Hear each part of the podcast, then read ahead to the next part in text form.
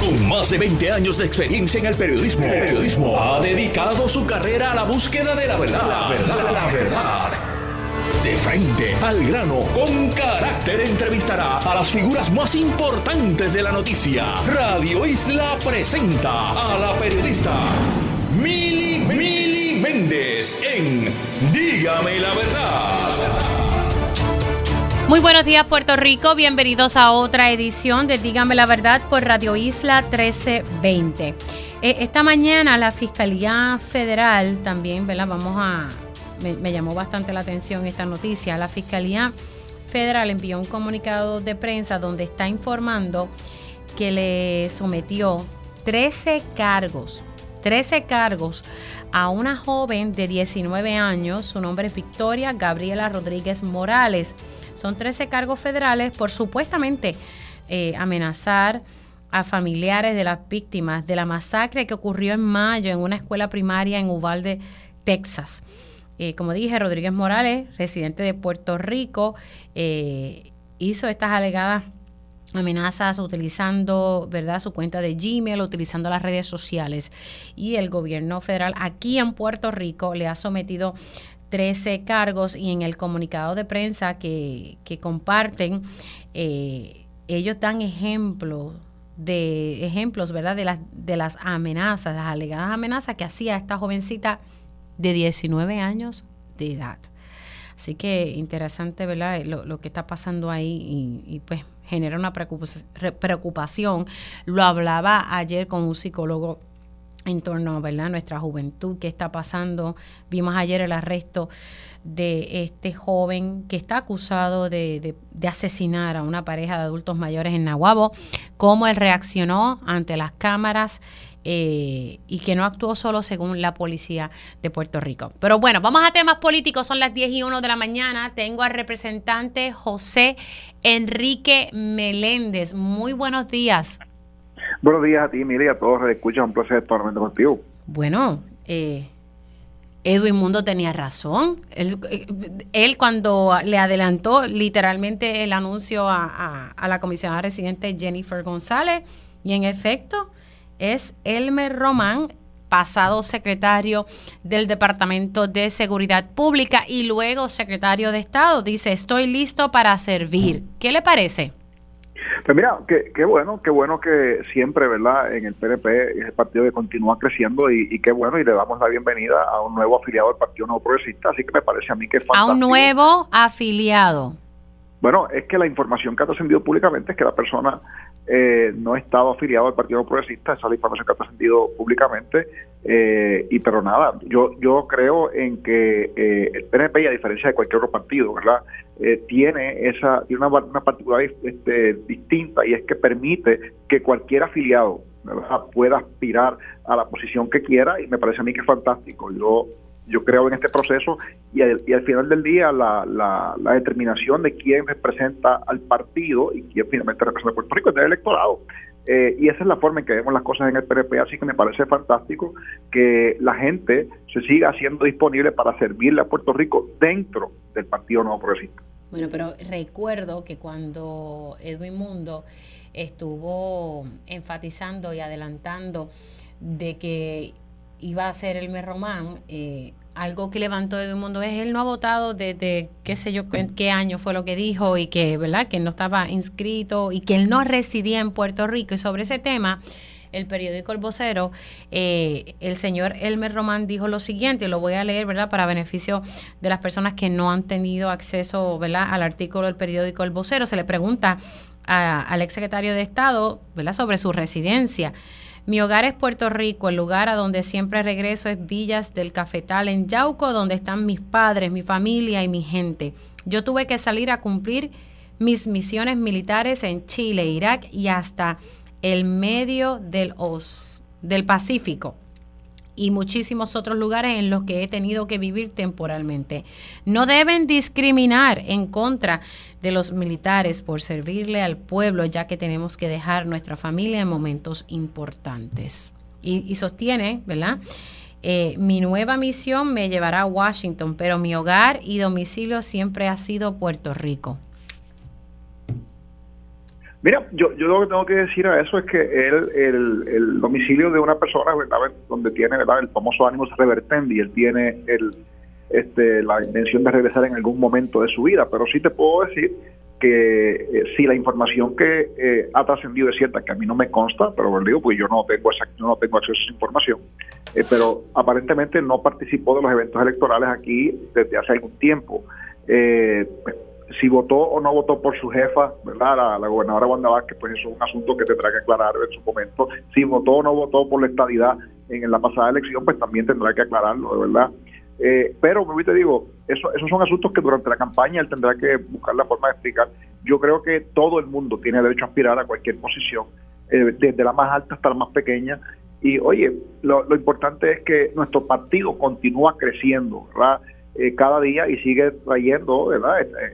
reclutando talento para poder ocupar las diferentes posiciones. Y yo creo que eso siempre es importante. Al final del día le corresponde a los, a los electores comparar hacer contrastes, ¿verdad? De qué es lo que trae un candidato, qué es lo que trae, lo que trae otro, cuál es el récord de un candidato, cuál es el récord de otro. Y pues en ese sentido, yo me presento como alternativa y lo he hecho en el pasado y el pueblo este, me ha dado su confianza. Eh, eh, listo entonces para, para entrar en debate, porque verdad tenemos ya aquí a tres personas que ya han dado su paso al frente para esta posición a la comisaría residente. Eh, que si estoy disponible para un debate. Claro.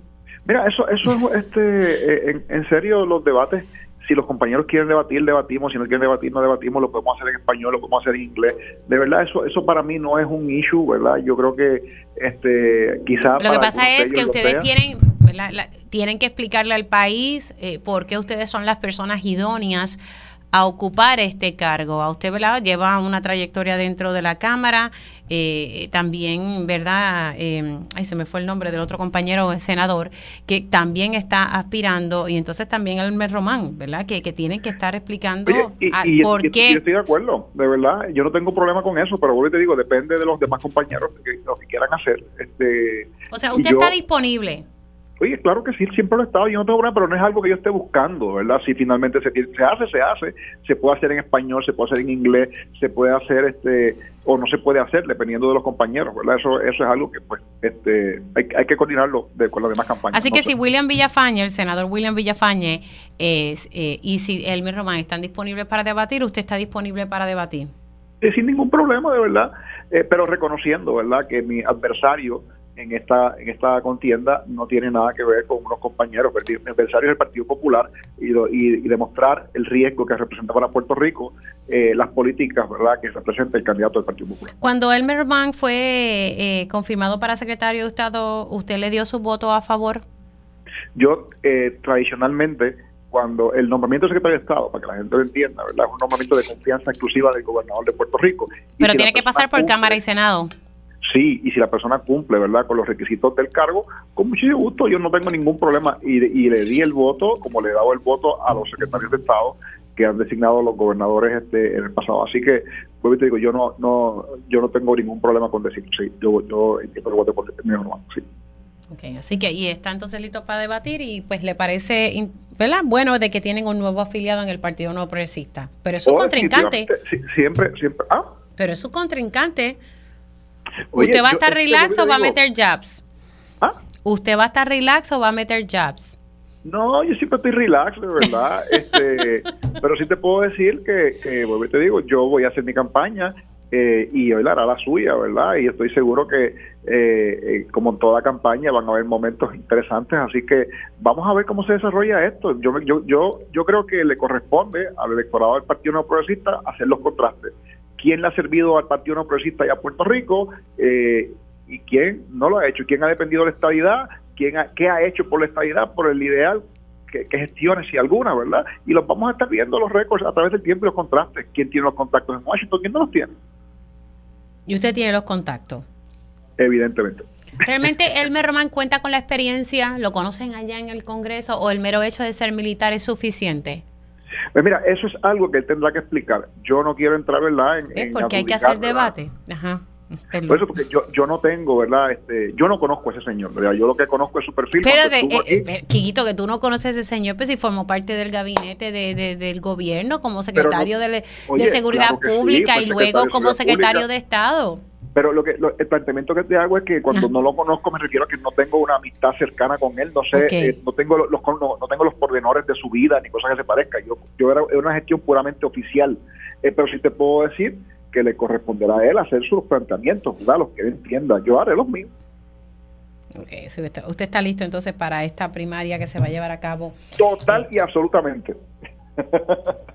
Ya, oye, eh, usted dijo que ya para la primera semana de diciembre, ya mañana es primero de, de, diciembre, está ¿cuándo va a someter oficialmente, el eh, representante? En eso, eso ya, la primera semana de diciembre es la, próxima semana, así que vamos a Bueno, sí, pero como el primero comienza mañana. sí, pero es la próxima semana. Pero sí, este, lo vamos a estar haciendo. Eh, ya, ya, ya yo radiqué, hice el filing correspondiente a nivel federal lo que me falta es el filing a nivel estatal. Así que este eso eso va a ocurrir en los próximos días. Claro, eso no va a cambiar, usted va a someter. Bueno, ya yo radiqué a nivel federal, en, la, en el Federal Elections Commission, que es donde, ah. este, uno primero radica y después radica en la, en la estatal. Así que por lo menos esa fue la forma en que yo lo hice, eh, así que ya yo eh, comencé el proceso de radicación de la candidatura. O sea que ya usted sometió a nivel federal, ya eso está, eh, ya eso se completó si tú entras al website del Federal Elections Commission y buscas los candidatos visionarios residentes de Puerto Rico, vas a ver el nombre de José Enrique Quiquito Meléndez. Así que José Enrique Meléndez ya sometió a, nivel federal, al Federal Election Commission. Correcto. Ah, lo que falta es aquí. Pues dale. Pues vamos a ver. y eso se va a completar en los próximos días, sin ningún problema. Representante, gracias por estar unos minutitos aquí en Dígame la Verdad, se me cuida. Oye, sabes que siempre a tu orden. Un placer estar contigo.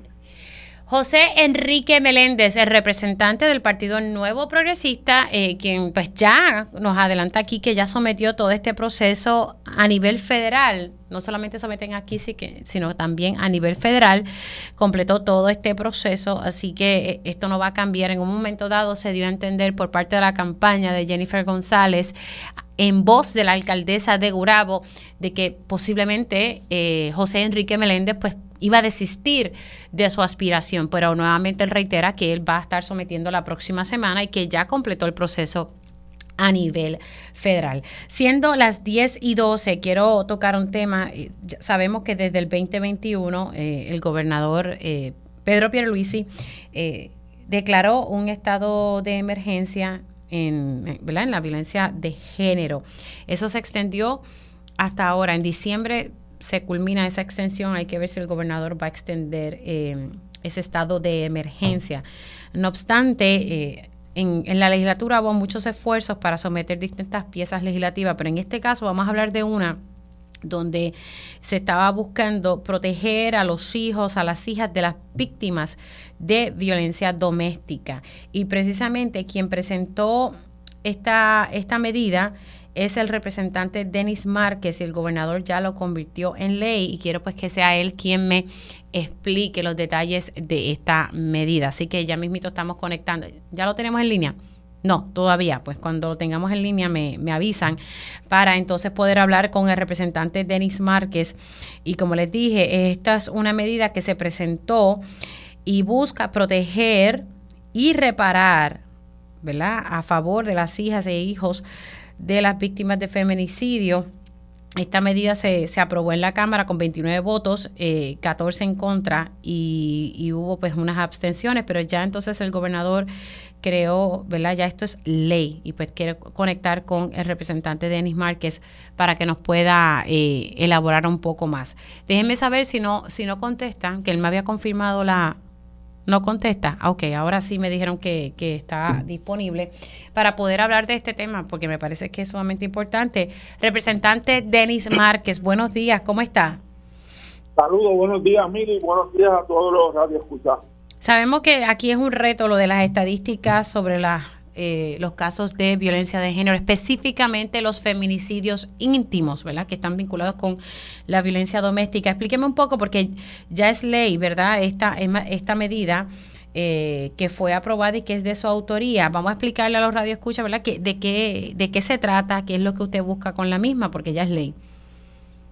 Bueno, eh, todavía no, mire, todavía no es ley, porque no, porque se aprobó eh, que yo, bueno, según mi mejor recuerdo, se aprobó en la vorágine final de la sesión y tiene que ser, eh, fue referida a la comisión eh, jurídico del Senado. Creo que busque mejor, señor representante. Ok, así que esto no ha sido ley, esto todavía está en el trámite legislativo, o sea, se aprobó en la Cámara. Sí, pero fue una buena noticia porque para sorpresa mía, para sorpresa mía, el proyecto se había radicado en septiembre, le interesó mucho a la gente de presidencia de la. Traca el proyecto es un proyecto que se desarrolló en mi oficina con la con la licenciada Adriana Gutiérrez, eh, que es mi asesora en estos asuntos. Y además del asunto de las estadísticas, obviamente está todo el asunto que tiene que ver con las becas y la y el pago de unos beneficios a las víctimas de feminicidio en Puerto Rico. Así que entonces eh, eh, vamos a hablar en específico qué beneficios se le estarían dando sin efecto, ¿verdad? Ya esto pasó en la Cámara, pero entonces no sabemos si pasó en el Senado. Eso es lo que está pendiente. Yo, yo estoy, yo está referido, está referido a la Comisión de los Jurídicos del Senado. Eh, ya María de Lourdes Santiago está atenta al asunto, que tan pronto empiece la sesión en enero le va a dar seguimiento. Número uno, se establece todo un fondo de becas eh, con una reglamentación del Departamento de la Familia sobre el eh, para otorgarle unas becas a las víctimas de feminicidio en Puerto Rico eh, como parte de los esfuerzos del proyecto de ley y de igual forma es para utilizarse exclusivamente para becas de estudio de menores de edad a los hijos e hijas de víctimas de feminicidio eh, y este proyecto, ¿por qué lo hacemos? Que me parece que es importante. En múltiples ocasiones, las víctimas de feminicidio son personas, desgraciadamente, no todos los casos, pero con problemas económicos.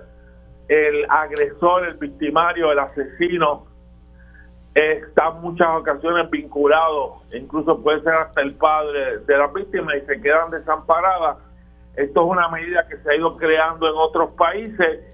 Eh, también se enmienda la ley de, del pago a víctimas de delitos para que además de la beca que para estudios haya una compensación económica especial a las víctimas de feminicidio en Puerto Rico. O sea que además de las becas se le daría entonces también un, dinero adicional.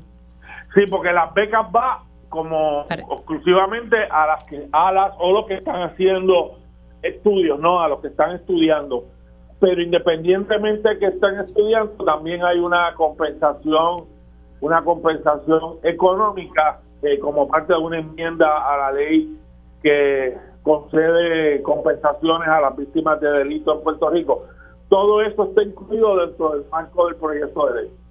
Ok, ahora, ¿cómo se va a nutrir ese fondo eh, para ¿verdad? que eso siga corriendo y que siempre tenga fondo? Bueno, número uno, como es una enmienda a la ley de compensación a las víctimas de delito, esa ley ya tiene fondo. O sea que se le está, ahí se tiene que asignar, se tiene que tomar en consideración que hay una enmienda y que hay un y que hay un dinero para de manera exclusiva para, para esta parte. O sea que esa tiene. La ley misma provee para que se pueda adquirir eh, para el asunto de las becas eh, dinero por, por otros medios que se le, que se le asigne el dinero. Eh, y que es una beca que no va a exceder tampoco, eh, y Mili, un poco la motivación sería que transformemos el país, se reduzca esto, pero es una beca que estamos iniciando con dos mil dólares que no se dará anualmente, que me parece de que en el fondo general, tanto que hablan de sobrantes, eh, no debe haber problema para... Pero usted sabe que para estas cosas nunca hay chavo. Hay ah, chavos para otras cosas y los contratos, pero para esto no hay. Y, eso es parte de la responsabilidad que uno tiene eh, cuando se aprueban leyes. Ayer mismo estaba mirando otra ley eh, de las tantas que hay en Puerto Rico sobre, por ejemplo, miraba ayer una ley de recreación a las personas mayores y unos programas que se establecen y estoy investigando cómo están esos programas. A veces se crea la ley, no se crea el programa, pero veremos a ver pero pero este es el propósito de la ley, ¿no? Y, me parece que, que por lo menos parte del proyecto ya está ya está el presupuesto y en el otro pues buscar el dinero pero estamos hablando de una beca de dos mil dólares que tampoco em, empezamos eh, limitadamente porque sabemos la realidad de lo que pasa con este tipo de proyectos en Puerto Rico. Claro, entonces hay que ver eh, si en efecto ya para enero eh, el Senado atiende el mismo y entonces eventualmente eh, ver si el gobernador lo firma. Pero entonces... Yo, yo esperaría que sí, yo creo que es un proyecto sencillo, tuvo un movimiento rápido en la Cámara para sorpresa mía y yo espero que en el Senado se mueva rápido también. Claro, y, y además ¿verdad? De, de, de moverse también, ver que, que esos donativos se den, que esos fondos estén para las becas, porque ya usted me dice que para la compensación económica ya, ¿verdad? Como eso, eso es enmendar una ley, ya esos fondos existen. Claro, habría que ver para lo otro, pero es parte del proceso. Te, soy honesto, acá, lo hicieron, acá ni pidieron memoriales, que me sorprendió a mí, son estas cosas que les interesó el proyecto de ley y rápido lo pusieron en, trámite legislativo y fue aprobado. Las cosas que a veces pasan que a uno le sorprende, pero en este caso fue para algo positivo. Claro, y, y, y, ante eso, porque sabemos que las estadísticas aquí es un reto, el Observatorio de Equidad de Género lleva unas estadísticas. Precisamente ayer ellos revelaron un estudio sobre la gran cantidad de menores, eh, ¿verdad?, que presenciaron feminicidios eh, y, y, que son víctimas, ¿verdad?, eh, secundarias de este tipo de crimen. Así que mientras, ¿verdad?, estamos hablando de esto, más adelante voy a elaborar un poco más con el Observatorio de Equidad de Género, porque ahí ellos están levantando un informe y unas estadísticas que tal vez sirven eh, para justificar esta medida que usted pues eh, está impulsando. Pues estaré, estaré pendiente. Un abrazo, se me cuida mucho, representante. buen día, saludos. Igualmente, representante Denis Márquez, quien es autor de, de, una pieza legislativa que se aprobó en la Cámara de Representantes y, y, básicamente busca otorgar una beca de estudios a los hijos de las víctimas de violencia doméstica, los sobrevivientes. Estamos hablando de una beca de dos mil dólares. Este fondo se estaría nutriendo a base de donativos por otro lado, también daría una compensación económica eh, a, las víctimas, ¿verdad? De, a los hijos de las víctimas, eh, los que son las víctimas secundarias de estos delitos.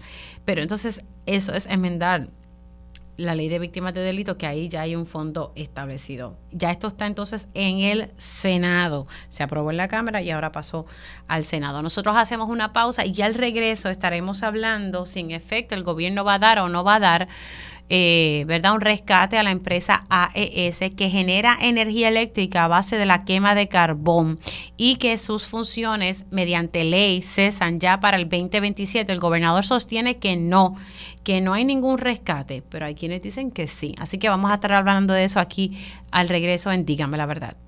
Dígame la verdad, las entrevistas más importantes de la noticia se escuchan aquí. Mantente conectado. Radio Isla 1320. 1320. Conéctate a radioisla.tv para ver las reacciones de las entrevistas en vivo. En vivo. Esto es Dígame la verdad con Mili y ya estamos de regreso aquí en Dígame la Verdad por Radio Isla 1320, son las 10 y 26 de la mañana y el gobernador asegura que no va a subir la luz con una enmienda al contrato de la empresa AES que genera energía mediante la quema de carbón y generan un 20% de la energía, ¿verdad? Que, eh, y entonces, según el gobernador, esta enmienda no es un rescate financiero para esta empresa, pero se ha reiterado que sí. El pasado lunes eh, se llevó a cabo una vista por parte del negociado de energía. Este tema lo vamos a estar elaborando más adelante también con el licenciado Rolando Emanueli.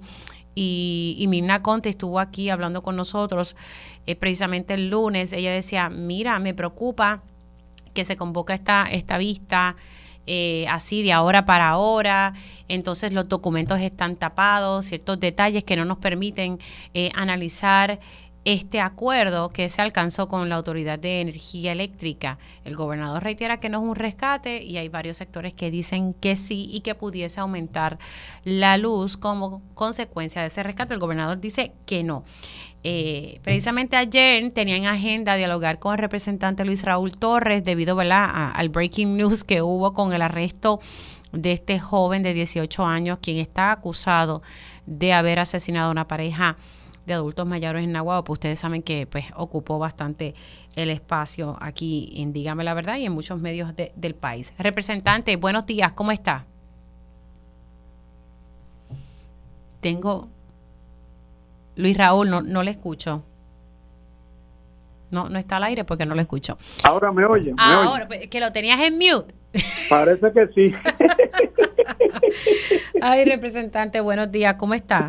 Muy buenos días, me alegro escucharte, Mili, y saludo a ti y al público que nos escucha a lo largo y ancho de Puerto Rico. Pues mire, el gobernador Pedro Pierluisi ayer cuando la prensa lo abordó sobre la enmienda al contrato de, de entre la Autoridad de Energía Eléctrica y la empresa AES, él sostuvo de que no es un rescate financiero y sostiene que no va a tener consecuencias, ¿verdad?, en, un aumento en la factura de energía eléctrica. Vamos a hablar un poco sobre esto porque también usted estuvo presentando eh, lo que dijo la empresa, aunque el, el, portavoz de esta empresa reiteró en esa vista, creo que fue en marzo, que no, que no era un rescate. ¿Cuál es la información que tiene usted? Pues mira, desde el año pasado, eh, fuertemente se estaba rumorando que AES estaba en una situación económica precaria y que la realidad es que eh, ellos pues tenían dificultades para seguir produciendo la energía y que todo se debía a la gran cantidad de multas y que le había dado la EPA a ellos por el mal manejo de la ceniza y por lo que estaban tenían que estar pagando para sacar la ceniza que eran los residuos de la producción por la quema de carbón fuera de Puerto Rico en Balcaza que incluso en un momento dado comenzaron a llevarla a la República Dominicana y allí eh, hubo hasta demandas de las comunidades dominicanas contra AES porque esas cenizas estaban eh, creándole situaciones de salud a la, a la comunidad dominicana, lo que estaba pasando también en los pueblos del sur de Puerto Rico.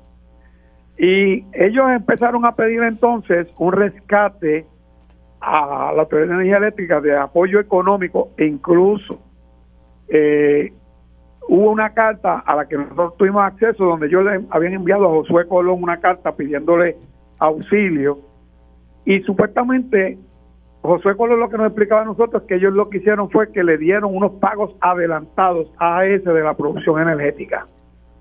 O sea, de lo que le iban a pagar eventualmente le adelantaron ese dinero.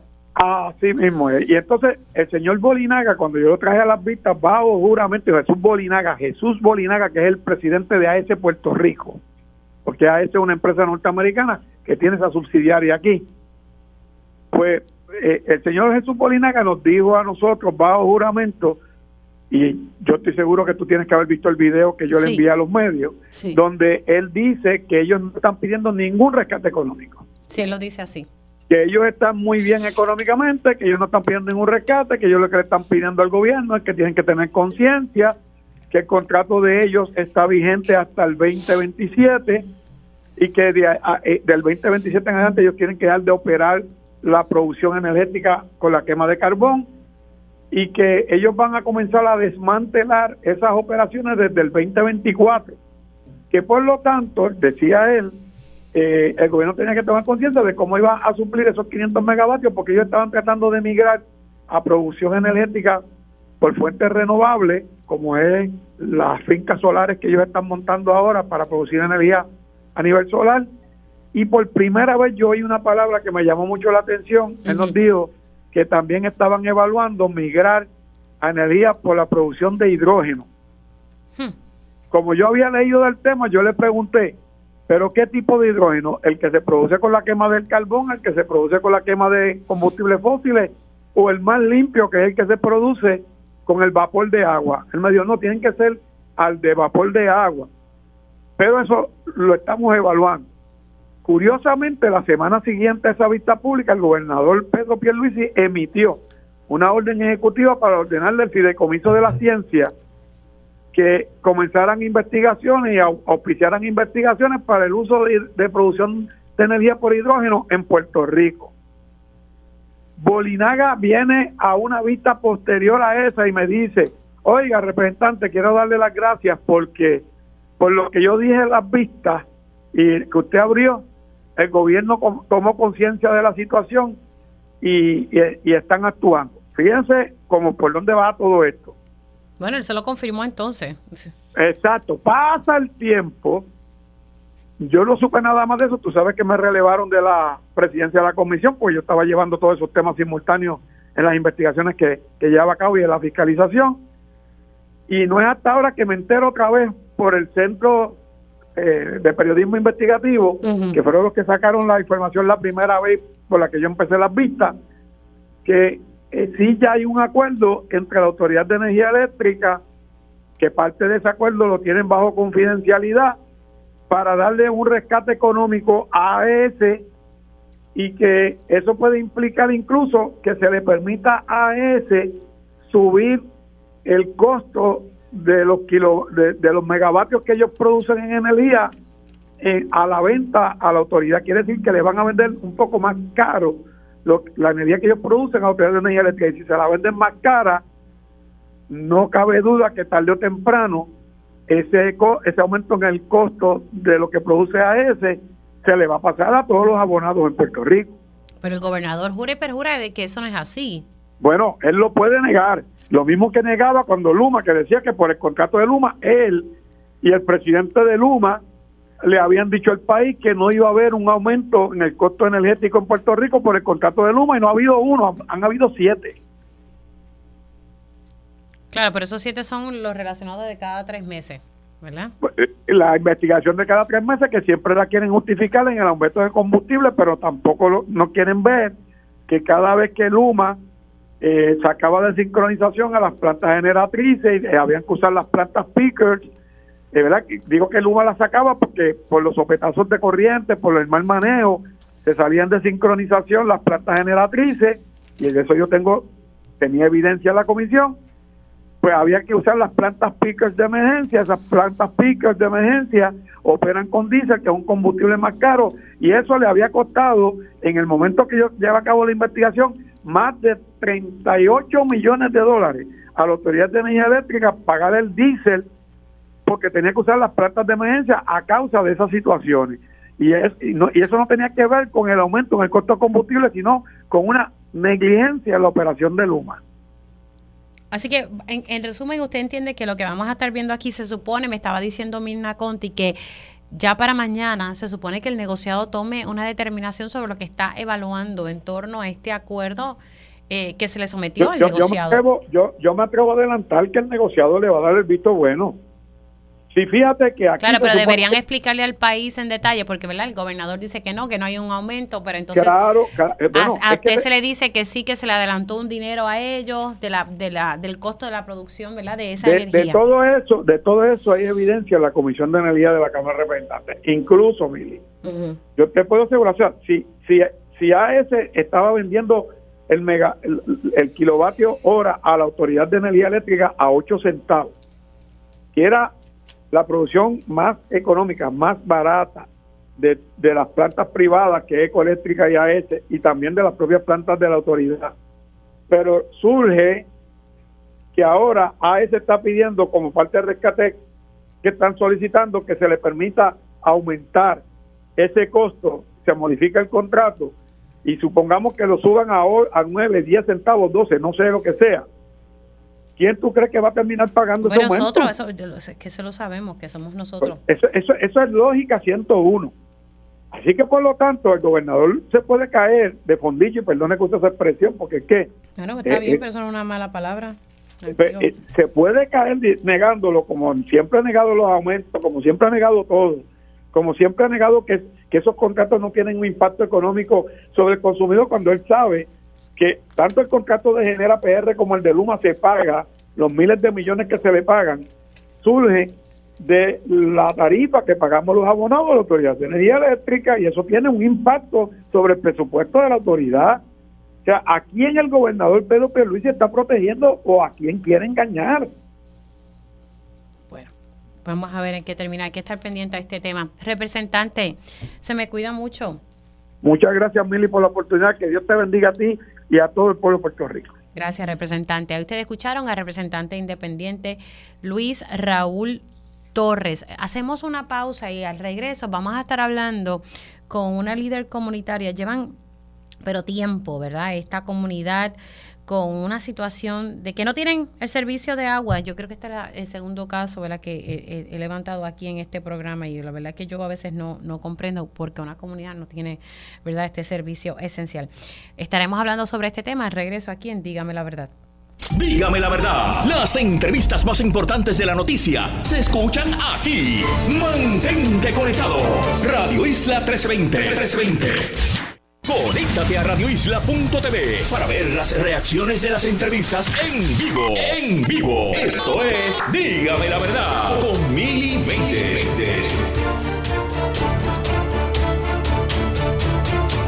De regreso aquí en Dígame la verdad por Radio Isla 1320. Muchos nos preguntamos por qué hay tantas comunidades en Puerto Rico que no tienen un servicio eficiente de agua eh, algunos no tienen agua y punto. Hay otros que tienen que eh, tener un acueducto comunitario y montar un acueducto comunitario no es fácil, es bastante costoso y hay que eh, mantener y hay que seguir unas regulaciones del Departamento de Salud. y hay otros que el agua les llega en la madrugada, como el sector Miraflores, acá en, en el área de San Juan, que ya uno no sabe ni qué hacer porque uno trata de denunciar esta situación y dice, no, eso se va a corregir. Pues no, a ellos les, llega el agua como a las 3 de la mañana eh, y se les vaya rapidito. Se pasan más sin el servicio que con el servicio, pero la factura llega fielmente. La factura del agua llega ahí como si ellos tuviesen un servicio eficiente de agua. este es el escenario del sector Las Piñas en el municipio de Caguas. Esto es aquí al ladito. Y tienen un problema de que no, tienen un servicio eficiente de agua o no tienen agua. Me estará explicando ahora eh, María Socorro Cartagena, quien le doy los buenos días. ¿Cómo está? Buenos días, Mili, ¿cómo está? Saludos a todos. Lo más bien, ¿y usted? ¿Cuál es el escenario de verdad de la comunidad en este sector Las Piñas en Caguas, que esto es aquí al ladito? Sí, primero que todo, eh, Miri, muchas gracias por la oportunidad. Nosotros somos el barrio Beatriz, sector Las Piñas en Cagua, una comunidad súper preciosa, acá arriba en la montaña, este, con unas vistas espectaculares. Pero esta comunidad lleva ya 30 años con un problema de agua y en una lucha constante. Eh, no se nos ha dado una solución permanente eh, y nosotros lo que estamos buscando es que la AAA nos ponga contadores individuales para nuestras casas. Hoy solamente existe un solo contador para 40 casas. Ese contador está en un sitio remoto, difícil acceso, tanto para la AAA como para nosotros. ¿Un solo contador? ¿Un solo contador para 40 casas? Un solo contador para 40 casas. ¿Y eso Entonces, por qué? la factura, porque pues nosotros llevamos, verá, yo... Eh, eh, nosotros teníamos un pozo, eh, un manantial que, la EPA nos cerró y pues es una historia larga de muchos años y lo último que yo, pues acueducto para podernos dar agua, eh, nos utiliza una caja que está en la montaña que le pertenece al pueblo de Calley, en el sector Domingo López. Y hace el bombeo, ¿verdad? Nos baja agua de esa caja del municipio de Calley por gravedad, ¿verdad? Y solamente entonces, pues en ese momento, para podernos solucionar, eso hace 12 años atrás, para solucionarnos y podernos dar el preciado líquido de agua, pues entonces puso un solo contador para hacer ¿verdad? Eh, una, una solución que no era permanente. Pero ustedes tienen agua. Nosotros en este momento tenemos agua. El problema es que llega la factura, ¿verdad? y tú ahorita lo dijiste, llega entre 5 mil, 6 mil, hasta 17 mil dólares, que la tenemos que dividir entre 40 casas. Y estamos pagando entre 100 a 500 dólares de agua mensuales. ¿Por qué? Porque todas las averías toda eh, la verdad lo que se rompa nosotros lo tenemos que costear con nuestro dinero. Y nosotros o sea, ustedes pagan disculpe que, le, disculpe que le interrumpa porque es que me, llama la atención este detalle. O sea ustedes verdad como como buenos vecinos ya que hay un solo contador se divide en la factura que a veces puede llegar de siete mil de 17 mil dólares. O sea que en ocasiones ustedes tienen que estar pagando eso es mucho entre 100 a 500 dólares de agua. Mensual, mensual, Mili, mensual. Sí. Entonces, eh, ¿verdad? se nos hace difícil porque tenemos que eh, facturar a las 40 casas, tenemos que cobrar, tenemos que hacer las reparaciones porque todo lo que el metro está en la montaña y todo lo que se rompa después del metro no los facturan. Y las reparaciones la tiene que hacer la comunidad. Entonces, ¿qué le dice al alcalde? ¿Qué le dice al alcalde sobre esto? Pues mira, Mili, afortunadamente ayer tuvimos una reunión con, finalmente, ¿verdad? Después de mucho trabajo y mucho seguimiento con el alcalde Willy Miranda Torres y el, los directores de acueducto. Este, ellos pues están, ¿verdad? El, alcalde está dispuesto a poner los 600 mil dólares para trabajar un proyecto, pero aparentemente Acueducto hizo una, un, ¿verdad? Un assessment y el proyecto es cuesta 3 millones de dólares, lo cual ellos dicen que no tienen fondos, ¿verdad? Pero nosotros nuestro reclamo es que esto no viene de, ayer ni del año pasado, llevamos 11 años con esta misma situación y todo el tiempo se nos dice lo mismo. Y creo que el, la comunidad ha estado, ¿verdad? Que hemos tenido mucha paciencia, pero ya estamos desgastados. Entonces, eh, nosotros le solicitamos a la ingeniera Doriel Pagán, que nos dé audiencia, ¿verdad? Y que a través de Fortaleza se nos busque, eh, ¿verdad?, los recursos para que ya el alcalde de Cagua, Willy Miranda Torres, pues ya eh, puso sobre la mesa 600 mil dólares, pues que se complete lo que falta para que finalmente esta comunidad tenga lo que nosotros necesitamos, ¿verdad? Y hemos reclamado por muchos, muchos años, que son contadores individuales para nuestras casas. Porque así que eh, hace 11 años entonces ustedes cuentan con un solo contador y ahí es que entonces todos ustedes se dividen. El municipio entonces de Cagua está eh, a la mejor disposición de ayudarles a ustedes. Lo que, lo que se está entonces tratando luego de esta reunión, lo que estoy entendiendo, es ver de dónde van a ser los 3 millones. Correcto. Wow. Eh, ¿Hay otras comunidades con este, este mismo escenario? De verdad que es la primera ocasión, pues yo mm. conozco muchas familias que tienen acueductos comunitarios o verdad pero eso de que tengan un solo contador eh, para una sola eh, verdad para un sector. Somos los únicos Mili en, en Caguas y yo me puedo me puedo ¿verdad? decir que en todo Puerto Rico que si ellos tienen verdad pozos comunitarios porque nuestro sector de las piñas se divide en tres sectores y el, el sector uno y dos tienen pozos comunitarios y solamente ellos pues se recaudan eh, entre 15 a 20 dólares mensuales pero solamente es para mantenimiento porque ellos no pagan agua a acueductos. Nosotros somos los únicos con este diseño que es único de un solo contador para 40 casas y nos tenemos que dividir y el reclamo también de la comunidad es que la mayoría de las casas lo que tienen como núcleo familiar son de una a dos personas y la mayoría, el 65% de nuestra población de la comunidad son envejecientes de mayor de 65 años. Que, que, no, es un familión de, de siete u ocho personas que gastan mucha agua. No, correcto. Así que salieron, no la noto muy satisfecha de esa reunión de ayer en la tarde. No, Mili, porque ya esto había pasado anteriormente. Anteriormente el alcalde Willy Miranda Marín, ¿verdad? que en paz descanse, él también tuvo esa iniciativa de que el municipio le dio fondos a acueductos para que desarrollara un proyecto y a través del proyecto, cuando estuvo Sila María Calderón, de Agua para Todos, ¿verdad? Eh, se culminó el proyecto del sector Domingo López que colinda con nuestra caja de agua eh, que, te, que te comenté anteriormente, pero a nosotros no nos incluyeron.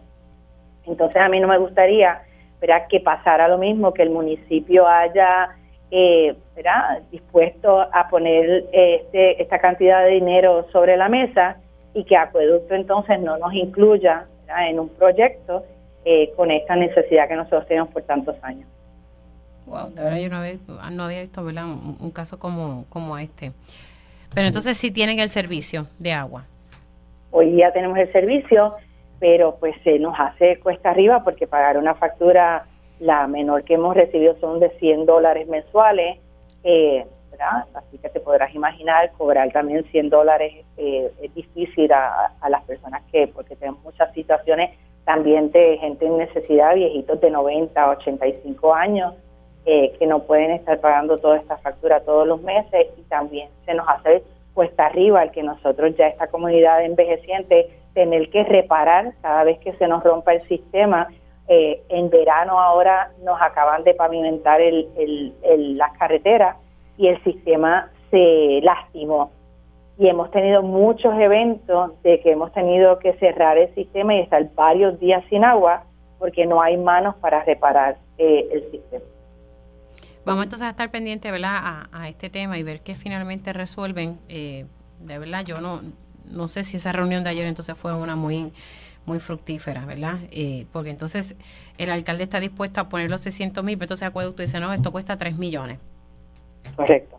Ustedes van a tener que, hacer una manifestación allí frente de acueductos y, seguir moviéndose, porque si no, no, no va a pasar nada. Correcto.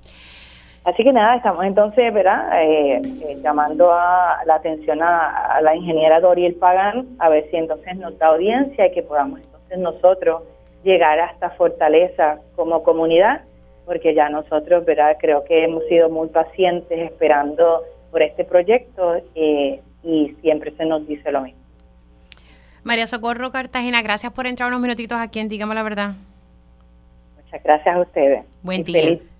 Cómo no. Ahí ustedes escucharon a María Socorro Cartagena. Ella es residente del sector Las Piñas en Cagua y lo que está pidiendo, interesante, de verdad que no había visto un caso como este. Ellos cuentan con el servicio de agua, pero el problema es que son 40 casas que tienen un solo contador. No son 40 contadores, un solo contador y cuando le llega la facturita, que puede ser entre 5 mil hasta 17 mil dólares mensuales, ellos se dividen entre todos y pues ya usted saque cuenta que es bastante alta eh, esa factura de agua. Y este problema, han tenido problemas con el agua hace 30 años, pero este en específico con el contador, eh, con un solo contador para 40 casas, 11 años. Vamos a hacer una pausa aquí en Dígame la Verdad por Radio Isla 1320 y al regreso vamos a estar hablando sobre un informe que presentó eh, el Observatorio de Equidad de Género de Puerto Rico. Dígame la verdad, las entrevistas más importantes de la noticia se escuchan aquí. Mantente conectado. Radio Isla 1320. 1320. Conéctate a radioisla.tv para ver las reacciones de las entrevistas en vivo. En vivo. Esto es Dígame la verdad con Mili Y ya estamos de regreso aquí en Dígame la Verdad por Radio Isla 1320, oficialmente comenzando la segunda hora de este espacio. Si usted se perdió algún detalle de la primera hora de Dígame la Verdad, siempre se hace disponible en horas de la tarde la versión podcast de este y otros programas de Radio Isla 1320. Puede entrar a Radio Isla TV. Ahí también puede leer y escuchar eh, los sonidos de las entrevistas que se realizan durante el día. También puede eh, tener acceso al podcast a través de su plataforma de podcast favorito. Así que se mantiene informado, ¿verdad? En su ritmo, a su momento. Y también, siendo ya las 11 de la mañana, si usted no sabe qué va a estar almorzando, recuerde que llegó la McNugget manía a McDonald's. Llena, tus, llena de sabor tu día con esta oferta donde te llevas tu McCombo grande de 10 McNuggets con 50% de descuento, o sea, 4 dólares con 10 centavos, así como lo estás escuchando. Te llevas tu McCombo grande de 10 McNuggets al pedirlo por la app McDonald's, ofertas y delivery.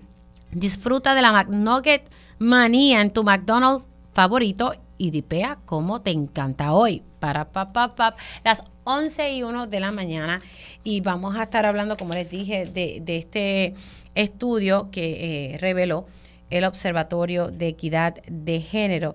Y precisamente para hablar del mismo me acompaña Débora Opegui del Observatorio de Equidad de Género. Muy buenos días, ¿cómo estás? Buenos días, Miriam. ¿Cómo estás? Buenos días a los radio escucha. Todo muy bien, gracias a Dios. Hablemos, ¿verdad?, de, de, este estudio. Ayer fue un día, como decimos por ahí, largo. Ustedes estuvieron divulgando este estudio y, y, hablamos un poquito, ¿verdad?, sobre los hallazgos eh, de, de, este estudio que ustedes presentaron ayer. Eh, mire, bueno, para contarte un poquito, el, el informe que presentamos está enfocado en feminicidios íntimos, eh, los que, que ocurrieron a manos de una pareja o una expareja y que fueron procesados en, en las Cortes de Puerto Rico. Eh, de los feminicidios del 2014 al 2019, o sea, que feminicidios que ocurrieron entre el 2014 y 2019 y que fueron llevados a las cortes, a los tribunales de Puerto Rico, eh, en los cuales eh, se dictó una sentencia final y firme. Así que no no es el total de feminicidios que ocurrieron en este periodo, solamente los que los que llegaron a, los tribunales de Puerto Rico. Lo que, fueron los que fueron procesados. Exacto. Eh, pues básicamente lo que estábamos presentando ayer eran nuestros hallazgos y algunas recomendaciones que hicimos a partir de esos hallazgos. Eh, una de las cosas que queremos resaltar es que eh, encontramos que había un gran número de, hijos que presenciaron los feminicidios de sus madres.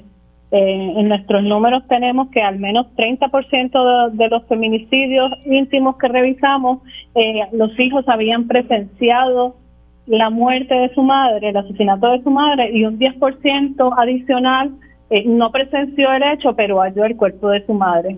Eh, esto pues causa eh, nos causa mucha consternación. Este habla de, lo que de lo que es el efecto que tienen los feminicidios, no solamente al quitarle la muerte, la vida a, esta mujer, pero cómo tiene un efecto en la familia y, y el trauma complejo que eso genera para, para los familiares y la necesidad de, que Puerto Rico no se ha hablado realmente de lo que lo que se debe hacer para reparar ese daño que, se le hace a las familias. Eh, sabemos que estuvieron hablando esta mañana sobre el proyecto de, protección y reparación eh, para hijos e hijas y nos parece que es importante eh, ese tipo de medidas y es una de las cosas que de las recomendaciones que hacemos. sin embargo, o sea, hay que hablar más de, qué se necesita hacer para reparación eh, otra de las cosas que, pues, que encontramos es que eh, en ese entre ese número de, de eh, íntimos, eh, del 38% de los casos el, perpetrador se suicidó. Eh, ¿Qué por ciento, de disculpa, no te escuché. ¿Qué por ciento el, ¿verdad? el victimario se quitó la vida?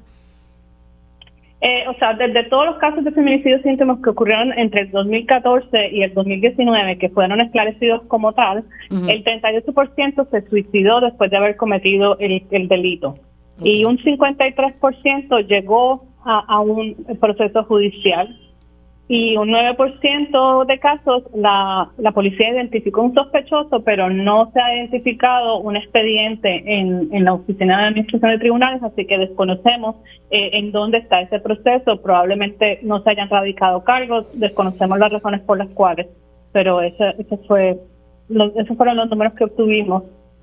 Este, eh, sí encontramos que en el 90% de esos casos que fueron procesados se halló culpable al, acusado. Eh, la gran mayoría de esos casos se vieron por Tribunal de Derecho en 82%, eh, que nos llamó la atención, y eh, hablamos un poco de la duración del proceso judicial, eh, que lo, lo tuvimos en cuenta como desde cuando se ve la vista preliminar hasta cuando se dicta sentencia, obtuvimos que un 40% de los casos se, el proceso se llevó a cabo entre dos y seis meses en un 24% se llevó a cabo entre 6 y 12 meses, eh, y en un 17% de 12 a 24 meses, en un 15% de 24 a 36 meses. Así que los casos que, que tuvieron mayor duración, pues afortunadamente en este proceso fueron, fueron menores. Eh, también una otra de las cosas que, que nos causó preocupación es entender que por lo menos en el 74% de los casos la víctima tenía hijos. Eh, y esta información la recogimos de la prensa. Esta información no estaba disponible en los expedientes judiciales.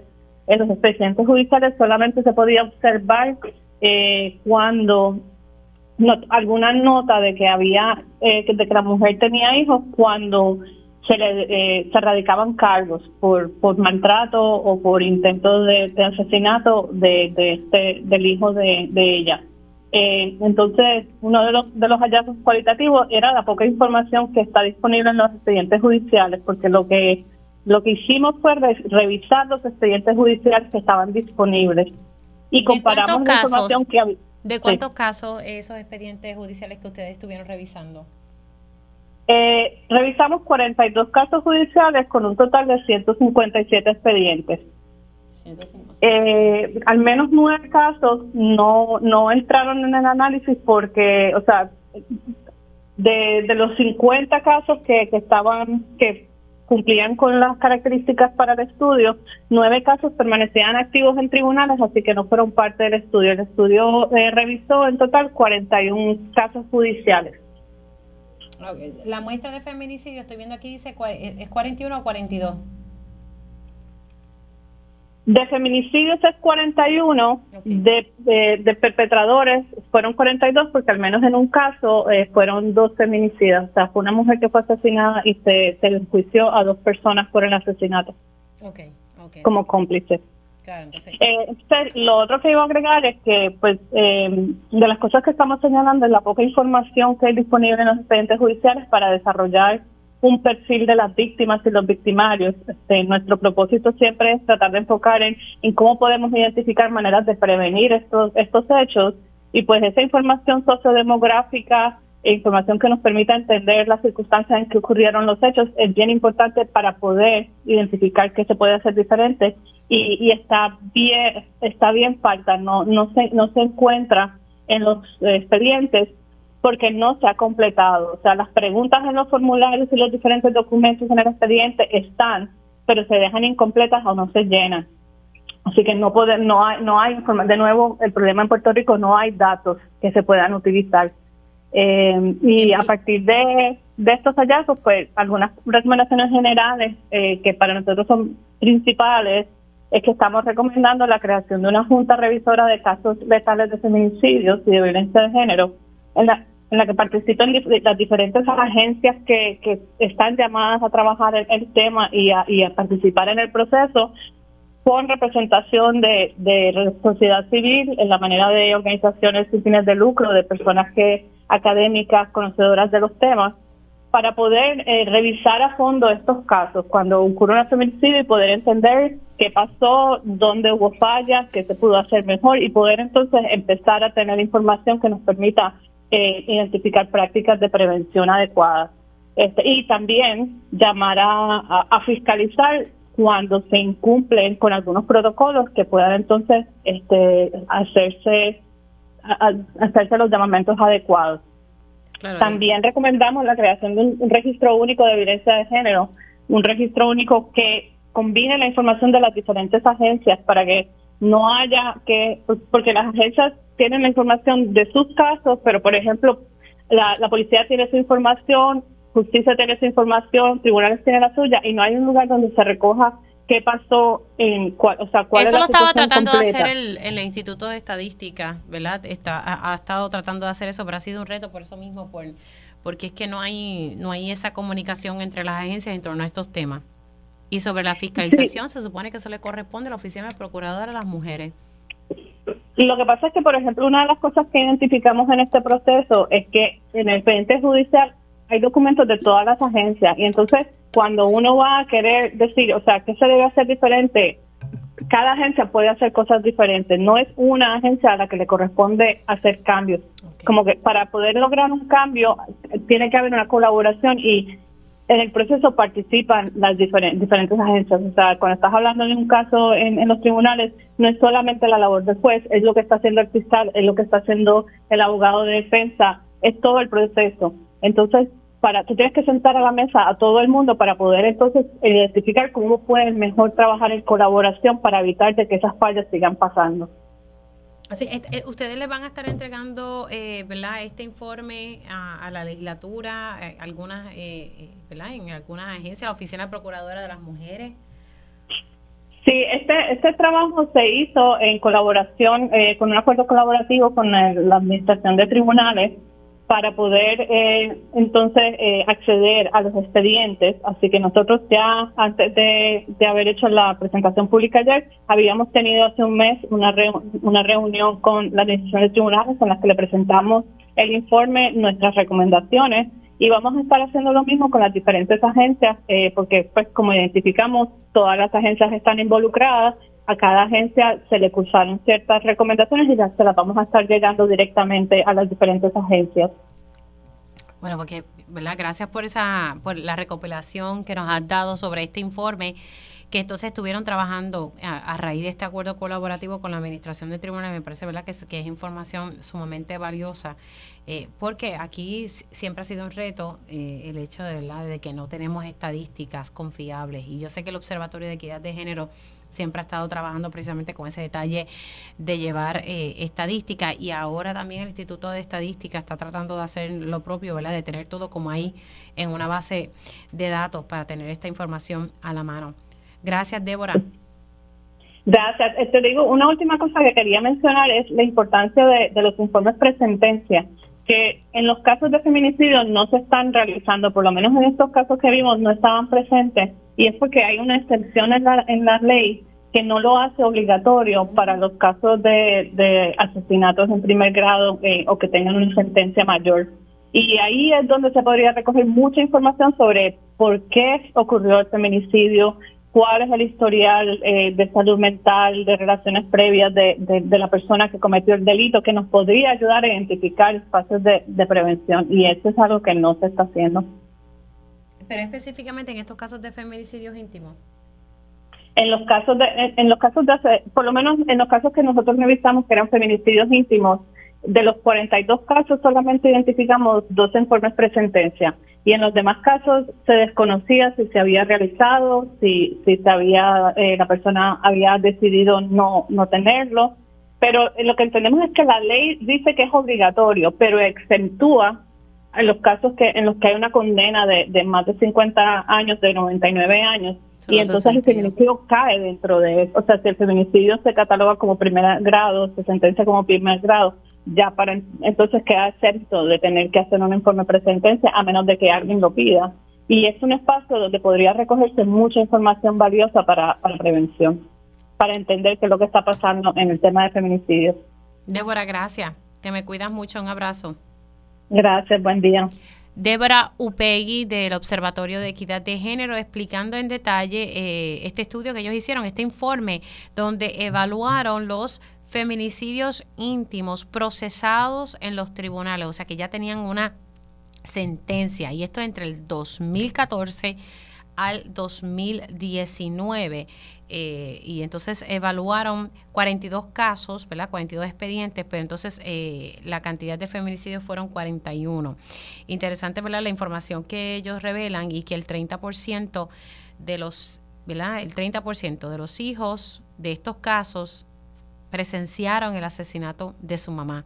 Y otro 10% es que la encontraron, encontraron y pues aquí están haciendo unas recomendaciones bastante, ¿verdad? Muy buenas y esto se hizo en colaboración con la Administración de Tribunales y el Observatorio de Equidad de Género. La hora son las 11 y 14 y voy con el licenciado Rolando Emanueli. Ahora llega en Dígame la Verdad el analista y licenciado experto en promesa, Rolando Emanueli, al día con la Junta. Muy buenos días, licenciado, ¿cómo está? Muy buenos días, Mili. Muy bien, espero que tú también estés bien. Ay, antes de pasar con usted, se me había olvidado dar esta información. más temprano me había llegado información de que hubo como un hackeo en el municipio de Río Grande y pues en efecto la policía de Puerto Rico acaba de mandar un informe donde está confirmando de que hubo eh, un hackeo eh, en el municipio de Río Grande, ¿verdad? Oficial de informática del municipio de Río Grande, que el pasado lunes, ah, esto fue el pasado lunes, con fines de monitoreo, se percató de que no se reflejaba una data en los monitores y parte de esta había sido extraída. Luego de solicitar los servicios de una compañía privada de computación, estos le certificaron que fueron víctimas de un ataque cibernético perpetuado por hackers quienes introdujeron un virus corrompiendo el portal cibernético y todo el contenido del referido municipio, o sea, estamos hablando de Río Grande. Los daños al sistema fueron estimados en 75 mil dólares aproximadamente, así que eh, la División de Crímenes Cibernéticos está realizando una investigación, eh, así que nada, se me informó también que supuestamente hay información sensitiva que sí eh, los hackers tuvieron acceso. Bueno, ahora sí vamos con el licenciado Orlando Emanuel. ¿Y todo bien, licenciado? Todo muy bien, sí, gracias Mil, espero que tú también estés bien. Uno de los temas que íbamos a estar tocando y, lo elaboré también con el representante Luis Raúl Torres es este supuesto rescate. Hubo una vista el pasado lunes por parte del negociado. Se supone que ellos tomen una determinación de este acuerdo eh, confidencial que, eh, fue entre la Autoridad de Energía Eléctrica y esta empresa AES. Eh, Luis Raúl ¿verdad? Me, estuvo exponiendo un poco sobre este tema. El gobernador sostiene que no, que no va a haber un aumento en la factura de luz como ha trascendido. Eh, Mirna Conti estuvo aquí y, me decía, mira, mira, estos documentos están tapados, uno no, pues, no puede analizar bien. Esta vista pública no se notificó con tiempo, fue como que así de, de, momento y se supone que el negociado tenga una determinación a principios de diciembre. Mira, Mili, en realidad es una barbaridad que esos documentos estén censurados y que no se pueda ver cuáles son los términos y condiciones de ese nuevo acuerdo. Lo digo porque muchas veces se censura información privada porque puede haber problemas de competencia, de que los competidores vean la información. Aquí no hay ningún problema de competencia. Aquí hay una planta que es propiedad de AES y, tiene un contrato de exclusividad con la Autoridad de Energía Eléctrica. ¿Cuál es el temor de que se vaya a indicar información que puede ser dañina en términos competitivos. Yo no veo ninguna razón para que esa información sea confidencial. Lo que sí eh, implica que esta gente pueda llegar a un acuerdo que sea perjudicial para los intereses del pueblo de Puerto Rico, particularmente cuando tenemos una avalancha de nuevos cargos y de aumentos a la tarifa de energía eléctrica. Y hace mucho tiempo AES se está quejando eh, por las obligaciones ambientales que se le han impuesto con mucha razón de disponer de, la, de las cenizas y eso es un asunto que esa compañía tiene que manejar dentro de su modelo de negocio. No es culpa de nosotros que las carboneras dispongan de esas cenizas que sean tan tóxicas. Y en ese sentido, el, el rescate financiero que de seguro se está planificando va a tener un impacto en la tarifa. Fíjate que el gobernador dice que él, él eh, no estima que va a haber un aumento, pero que se lo deje en las manos del negociado. Pues, él está eh, haciendo ya responsable al negociado de cualquier aumento. El negociado no se inventa los aumentos. El, negociado evalúa, evalúa, las peticiones. Exacto, aprueba los términos y condiciones que las partes han pactado y dice si eso es razonable o no es razonable. Si las partes pactaron un aumento en lo que la Autoridad de Energía Eléctrica le paga a ES por la energía que produce, el negociado no se va a meter con eso. Lo que sí es que obviamente eso lo vamos a tener que pagar lo que, lo que pagamos la factura eléctrica mensualmente y se va a sumar a todos los otros cargos que hemos hablado durante meses aquí que vienen con la aprobación del plan de ajuste de la deuda si se aprueba. Ay, padre, de verdad que es como un juego de, de palabras. Se supone, Mirna Conte me decía que ya para el viernes, o sea, mañana, supone que ellos estén tomando una decisión. Y me parece que esto fue como que sumamente apresurado. O que, que querían cumplir y hacer una vista pública para que después dijeron que esto fue a espaldas del pueblo. Bueno, yo creo que tiene que ver con ambas cosas. Eh, primero, bien apresurado porque lo quieren pasar, ¿verdad? Este, como una bola de humo. Y, segundo, que eh, aparentemente AES está en, al borde del colapso, que es uno de los problemas que esta amenaza de que yo cierro y vas a perder 400 megavatios, puedes ponerle un puñal en el pecho al, al pueblo de Puerto Rico y particularmente a la Autoridad de Energía Eléctrica. Y, es algo que, ha pesado de, seguro en, esta situación de que se esté tomando todas estas decisiones importantes a toda prisa. Bueno, pues entonces eh, eh, tenemos que estar pendientes al, al, negociado de energía. A mí lo que me llama la atención es verdad que no que no le hablen claro al país eh, para ¿verdad? tener todas las herramientas y todos los elementos, mejor dicho, para llegar a, un juicio, porque la verdad es que todo, eh, y, ayer, el lunes, perdón, se veía el documento completamente tachado, que uno casi no, ¿verdad? No se puede evaluar qué es lo que se está y por qué se hace a, secreto. De verdad que yo no comprendo. Hay que estar entonces pendiente a, a, ese tema. Ahora, hay una, otras cositas que han ido saliendo del negociado de energía. Eh, eh, hay, hay algo que salió precisamente de Genera PR, licenciado. Bueno, Emily, hay una lucha todavía. Hemos hablado de este tema por meses. Hay una lucha todavía en torno al presupuesto por razón de que el presupuesto aprobado originalmente para todos los componentes de, generación y de transmisión y distribución, pues las compañías privadas estas dicen que no es suficiente. Y, y todavía está genera pidiendo más dinero para estos aumentos cuantiosos de los salarios de los ejecutivos. Luma dice que no puede operar con el dinero que se le ha asignado y, la Autoridad de Energía Eléctrica también está diciendo que no pueden operar. Entonces ¿Qué ahora... quédese en línea, licenciado. Tengo que cumplir con una pausa. Hacemos una pausa, entonces regresamos con el licenciado Rolando Emanuel hablando sobre ¿verdad? esta batalla de presupuesto tanto de Luma, Genera y la Autoridad de Energía Eléctrica. Dígame la verdad, las entrevistas más importantes de la noticia están aquí. Mantente conectado y recuerda sintonizar al mediodía, tiempo igual, en Radio Isla 1320 y Radio Isla.tv. Conéctate a radioisla.tv para ver las reacciones de las entrevistas en vivo. En vivo. Esto es Dígame la verdad con Mili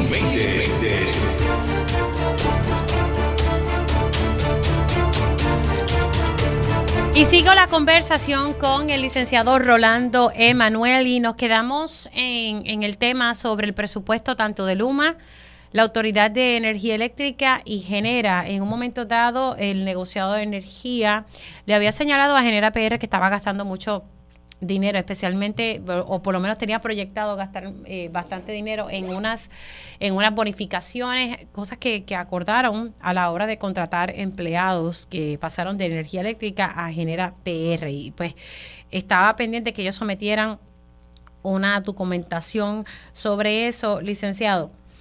Sí, y ahora, luego de que no se haya resuelto ese issue, la Junta está interviniendo y recientemente, eh, 22 de noviembre, escribió una carta en donde le pide a, a, los privatizadores y a la autoridad que den muchos más detalles de lo que se han divulgado sobre por qué ellos están pidiendo aumentos a, presupuestos. Recuerda que estos presupuestos los financiamos nosotros con el pago mensual de la tarifa de energía eléctrica y cualquier aumento significativo va a tener impacto en la tarifa. Y esto, Mili, es consecuencia de lo que siempre hemos dicho desde que se divulgaron estos contratos privatizadores. Las compañías no tienen controles ni incentivos sobre los gastos.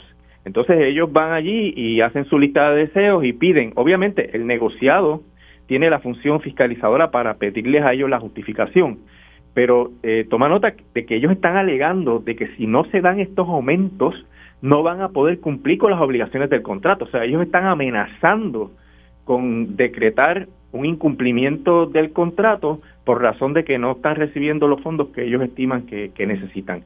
Y, ese balance es bien complicado, Mili, porque el negociado podría determinar que si esto es indispensable para poder cumplir con las obligaciones de esos contratos, podría determinar otro aumento en la tarifa. Y, y esto es otro adicional al de AES, otro adicional al de plan de ajuste de la deuda, y, eso sigue complicando la situación de crecimiento y desarrollo económico.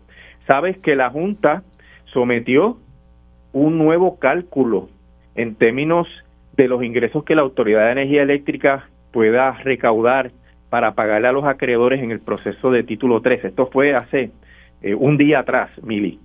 Y lo que es no se ha analizado todavía, ¿verdad? Acaba de llegar esa información, pero lo que se anticipa es que hay otra revisión a la baja en términos de la demanda de energía eléctrica. Los últimos tres meses de, consumo de energía eléctrica han sido más bajos que los anteriores, así que esta tendencia de que sigue bajando el consumo de energía eléctrica podría ser más dramática lo cual comprometería si el plan de ajuste de la deuda es viable, porque a menos consumo, porque un momento, en un momento dado la Junta tuvo que cambiar los números porque hubo, ¿verdad? un cambio en los ingresos que recibe la Autoridad de Energía Eléctrica, bueno, en este caso Luma, eh, en torno a, los ingresos por el consumo de energía. Lo que usted me está diciendo es que entra un nuevo cálculo porque hay otra revisión, o sea, se está consumiendo menos energía. Bueno, en los últimos tres meses se ha consumido menos energía, ha ido bajando el consumo de energía y la Junta acaba de someter una nueva información recalculando eh, lo que se llama el sobre de los ingresos, ¿verdad? Es una metáfora, el, revenue envelope, en donde ellos dicen cuánto dinero tiene la autoridad disponible para el futuro. Y a mí me parece que es que hay una baja adicional en la demanda que ellos están recalculando.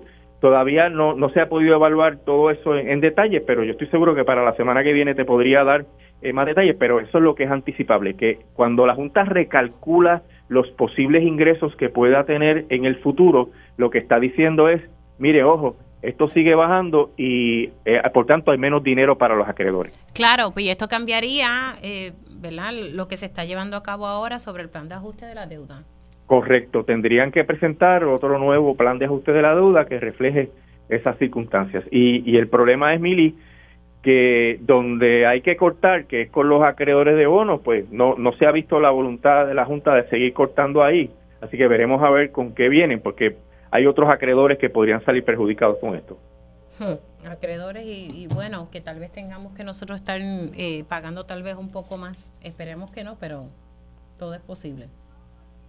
Sí, Mili, y no solamente eso, eh, tú sabes que ahí el problema de la viabilidad de la Autoridad de Energía Eléctrica como empresa, ¿verdad? Eh, sea privada, pública o dentro del esquema que tienen actualmente, si, si tú estás haciendo demasiados compromisos, no vas a poder tener la capacidad crediticia para completar la reconstrucción de la red, que es una de las preocupaciones principales. No es solamente si se va a poder pagar, es con qué dinero la autoridad va a terminar la red, ya que Luma aceptó lo que han dicho otros expertos, que con el dinero asignado por FEMA no se puede completar la red eléctrica. Así que nunca vamos a tener un sistema eléctrico eh, completo y confiable porque la Junta escogió, y eso lo dice la Junta en su plan fiscal de la Autoridad de Energía Eléctrica a la página 142, la Junta escogió pagarle a los acreedores el dinero que, que genera el aumento de la tarifa en vez de dedicarlo a eh, poder reconstruir la red como debe ser.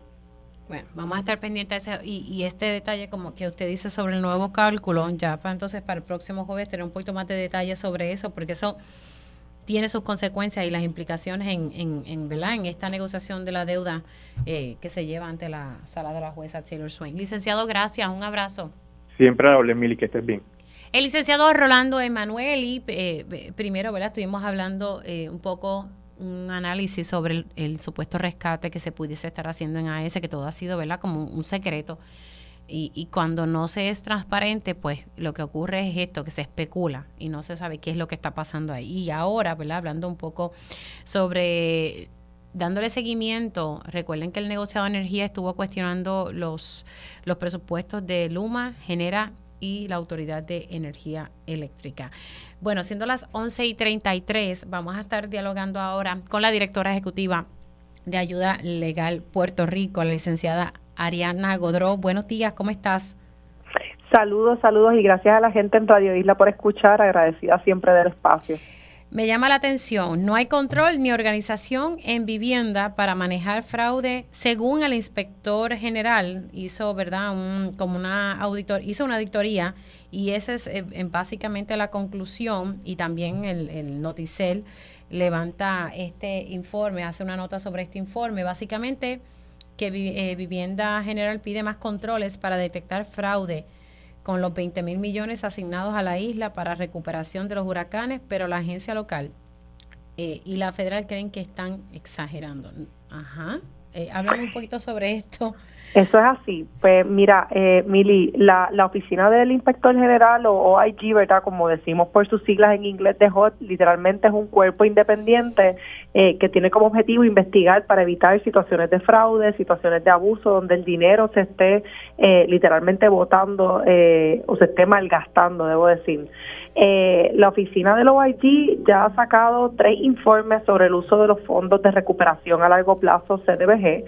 Estos son informes que atienden eh, señalamientos o deficiencias de las que conoce el OIG, ya sea porque se han presentado querellas, ya sean porque se han levantado públicamente, ya sea, ¿verdad?, porque eh, eh, han recibido algún tipo de información o su propia investigación arroja que hay algo que no está funcionando como ellos entienden que debe ser. Y pues acaban de sacar un informe que se publicó ayer, básicamente, como bien tú dices, diciendo que el Departamento de la Vivienda de Puerto Rico no tiene los controles necesarios para que eh, se eviten situaciones de fraude con estos 20 mil millones de fondos de recuperación a largo plazo. Así que no, eh, eh, ahora lo que me llama la atención es la supuesta reacción de, vivienda. Ah, y, oye, podemos hablar aquí de un montón de programas que han tenido una serie de, de cuestionamientos solamente con el TR3. Eso es así, no solamente con R3, sino además, Mili, con, el, con la otra cantidad de programas, pensar que eh, así como están el programa de R3, hay también un dinero para, para fondos de mitigación, dos mil millones de dólares que van para la eh, para precisamente las redes de energía eléctrica y lo que está diciendo el departamento, lo que está diciendo la oficina del inspector general es que el gobierno ha perdido la oportunidad y esa es la frase que se utiliza para hacer un sistema robusto de evitar fraude. Eh, y esto incluye ¿verdad? el monitoreo de los contratistas, el poder tener buenas prácticas para poder auditar cómo esos contratistas están gastando el dinero. Y eh, la respuesta que da el Departamento de la Vivienda es que les dice el Departamento de la Vivienda Local, es que dice que lo que quiere el OIG es aspiracional, es algo pues que todo el mundo quisiera tener, pero que no es la vida real. Y que ellos han hecho lo que han podido con lo que tienen y que ha sido suficiente porque por ahora no, han no, no, tienen ninguna evidencia de fraude. Hot contesta, ¿verdad? Que, eh, eh, perdóname, lo allí contesta que no tener ninguna evidencia de fraude puede ser precisamente un síntoma de que no hay un sistema antifraude robusto. Eh, nos parece interesante, Mili, porque pues la gente nos ha escuchado recientemente todos estos casos que han seguido saliendo sobre el programa R3, sobre los contratistas, sobre irregularidades, sobre trabajos defectuosos, todo eso es mal uso de fondos. Eh, y una de las cosas que hemos estado pidiendo reiteradamente es que el Departamento de la Vivienda tenga un sistema de rendición de cuentas que también funcione para el fraude y que sea suficientemente robusto. Y pues aquí está este informe de OIG. Y este informe solamente recoge un programa en particular de vivienda, porque sabemos que vivienda ¿verdad? tiene varios eh, programas que, que se nutren con fondos federales, licenciada recoge todos los programas que estén subvencionados o que estén pagados con fondos CDBGDR, que eso es programa de R3, todos los programas que vinieron después de Irma María, así como los fondos de mitigación y los fondos que tienen que ver con los 2 mil millones de energía. Importante, importante, ¿verdad? Que esto no significa que hay una determinación de que ha habido fraude. Esto lo que significa es que ya hay una alerta roja eh, y como dije, es el tercer informe que hace la Oficina del Inspector General con, con, con señalamientos. Ya anteriormente, en marzo de este año, habían sacado un informe hablando precisamente de que los contratos del programa R3 eh, eh, verdad este daban o, la estructura de cómo se le paga a los contratistas podía levantar este eh, señalamientos precisamente porque no les pedía rendición de cuentas continua. Estoy hablando de los contratistas que manejan eh, los programas de, de, de R3, ¿verdad? Y que han recibido señalamientos a nivel público. Y a esto, Mili, le sumamos que estamos esperando una auditoría eh, local. La Contralora eh, anunció eh, en septiembre, si no me equivoco, que iban a estar auditando el programa R3. Así que esto parece que está justo a tiempo, ¿verdad?, para el proceso de primaria, eh, de la contienda electoral y la gran pregunta que tiene la gente, que es dónde está la recuperación, si tanto dinero llegó, a dónde se fue. Sí, porque, Dios mío, que hay que, hay que ser paciente. Licenciada, ¿a dónde se pueden comunicar con, con, ayuda legal Puerto Rico, ¿verdad? Porque sabemos que ustedes siempre están atendiendo diversos casos. Claro que sí, nos pueden llamar de forma gratuita. La representación legal que se ofrece en estos casos es gratuita al 787-957-3106, 787-957-3106. Licenciada, gracias por estos minutitos. Un abrazo. La licenciada Ariana Godró, ella es directora ejecutiva de Ayuda Legal Puerto Rico, hablando sobre esta auditoría eh, que hizo la Oficina de Inspector General Federal. Y como dice ella, no está diciendo que se cometió fraude por parte del Departamento de Vivienda con estos fondos federales. Lo que está diciendo es que no tiene controles, que no hay una forma ¿verdad? De, de fiscalizar. Así que interesante y es bien importante eh, este tema porque lo que está diciendo es advirtiendo, mira, pon controles, pon controles para que se maneje efectivamente este dinero y evites eh, posibles fraudes. Hacemos una pausa y al regreso estaremos hablando con la escritora Mayra Santos Febres. Dígame la verdad, las entrevistas más importantes de la noticia están aquí. Mantente conectado y recuerda sintonizar al mediodía, tiempo igual, en Radio Isla 1320 y Radio Isla.tv. Conéctate a radioisla.tv para ver las reacciones de las entrevistas en vivo. En vivo. Esto es Dígame la verdad con Mili Y ya estamos de regreso aquí en Dígame la Verdad por Radio Isla 1320. Les saluda Mili Méndez y ahora vamos con la escritora y profesora Mayra Santos Febres. Su estilo y pasión la han convertido en una de las autoras más influyentes de nuestra generación. Por eso entra en la conversación la poeta, novelista y profesora de literatura. Mayra Santos Febres. Cultura con sabrosura en Dígame la Verdad. Mayra Santos Febre, buenos días, felicidades. Espero que hayas pasado un día de acción de gracia. En familia, bien. ¿Estás bien? Sí, estoy bien. Buenos días, Mil, igualmente, que hayas ya tenido una oportunidad de agradecer todas las maravillas que nos da estar vivos y estar en familia y tener afectos y amigos, eso es un tesoro y a veces se nos olvida. Vamos a estar hablando hoy, eh, Mayra, sobre un proyecto de la Universidad de Puerto Rico en torno a, cómo ser antirracista. Eso es cierto. Mira, eh, este año que se está acabando nos ha dado la oportunidad, ¿verdad?, de hacer varias cosas en la Universidad de Puerto Rico. Hemos logrado eh, avanzar muchísimo en, en varios aspectos de de, movernos, ¿verdad?, hacia un espacio más antirracista, un país mucho más inclusivo. Una de las cosas es que se aprobó la concentración menor en afrodescendencia y racialización. Esta concentración la dirige el doctor Pablo Luis Rivera desde la Facultad de Estudios Generales, una facultad que fue en los años 70 el foco de eh, todo lo que estamos haciendo ahora, ¿verdad? Del movimiento, eh, el pensamiento antirracista eh, que ya lleva más de 50 años entre nosotros y nosotras. Y, y, y eso lo estamos celebrando como parte de ese esa concentración menor.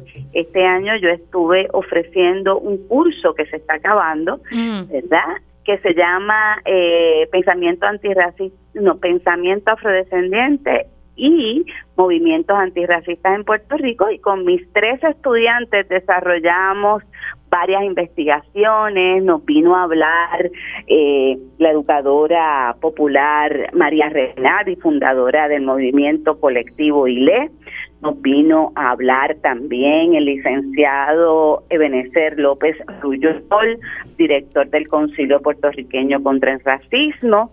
Y ayer nos vino a hablar la senadora Ana Irma Rivera Lacen para, sí, para discutir con el grupo eh, estos movimientos que ya llevan 30, 40 años y de los que poco sabemos en Puerto Rico, ¿verdad? Eh, no se han escrito estudios específicos, no se han levantado archivos de todas sus gestas, tampoco de la historia del departamento de la Facultad de Estudios Generales, que que fue importante, ¿verdad?, en, en este en los inicios del antirracismo en Puerto Rico, sobre todo eh, desde la figura del fabuloso, que en paz descanse, profesor eh, Isabelo Zenón Cruz, autor del libro Fuera de circulación, Narciso descubre su trasero, su trasero eh, volumen 1 y 2, que es un, un estudio buenísimo sobre este tema y que no se consigue en ninguna parte. Estamos en la editorial de la Universidad de Puerto Rico intentando reeditar ese texto. Pero hicimos así como unos bullets, ¿verdad? Como un PowerPoint de cómo ser antirracistas, porque es bien difícil, ¿verdad? Eh, en Puerto Rico hablar de estos temas, porque pues partimos siempre de la premisa, siempre que iniciamos con esta conversación, que a mucha gente se le hace muy difícil de oír y de participar en ella, eh, esto tiene una razón histórica. Empezamos diciendo que en Puerto Rico no hay racismo. Y a cada rato lo escucho. Pues mira, una de las recomendaciones que encontramos en nuestro laboratorio, ¿verdad? Eh, de un semestre y que queremos compartir con la gente es eh, específicamente eso. como en Puerto Rico el racismo opera por negación. El racismo en Puerto Rico opera por negación. Es decir, cada vez que tú dices hay racismo, la gente está condicionada a contestar en Puerto Rico no es así. Y entonces ahí se acaba la discusión. Y, te dicen, y te dicen, y te dicen que no hay, ay nena, no, pues si todos estamos mezclados, pues claro que no hay. Esa es la excusa que te dan. Exacto, pero es por condición y por repetición y por repetición en las escuelas, en las agencias, en la política, en los medios. Aquí somos una mezcla armónica de tres razas, todos somos taínos, africanos y españoles. Ay, entonces eso está metido en tu subconsciente y es tu primera contestación. Y para ser antirracistas lo primero que tenemos que decir es, en Puerto Rico hay racismo. Reconocerlo. Reconocerlo. Hay racismo, todos de alguna manera u otra, blancos, negros, amarillos, abajo, mulatos, claros, hinchos, todos crecimos en unas instituciones herederas de la esclavitud y perpetuadoras del racismo. Quizás hasta yo he sido racista y no me he dado cuenta.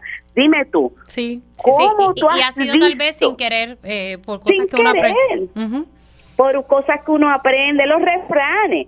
El negro, el que no lo hace a la entrada, lo hace a la salida. Y tu abuela, ¿dónde está? Ese pelo malo, ese negro bembón. Está hasta en la música, ¿verdad?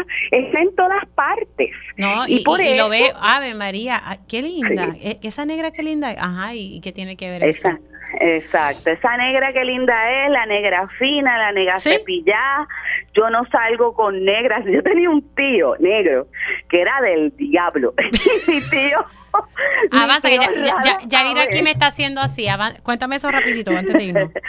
eh, y mi tío Radames decía, por ejemplo, yo no salgo con negras porque las negras son mis hermanas y yo no creo en el insecto. Mira Ay, madre. Mira eso. Así que eso es una cosa importante. Otra cosa es que se eduque si usted necesita, ¿verdad?, saber lo que es el racismo, vaya a charlas, vaya a talleres del colectivo y lee, este, prenda, eh, YouTube hay 500.899 eh, posts y videos sobre la historia negra en Haití, en Puerto Rico, en el Caribe, en Estados Unidos, en África. Aprenda, para que pueda, porque si no se lo enseñaron en las escuelas, pues lo tiene que aprender usted. Y hay medios, hay organizaciones, hay talleres para aprenderlo. Gracias, Mayra, te me cuidas mucho. Un abrazo, que estés bien. Mayra Santos Febres, nosotros hacemos una pausa y el regreso a tiempo igual. Esto es Radio Isla 1320, celebrando la Navidad en grande.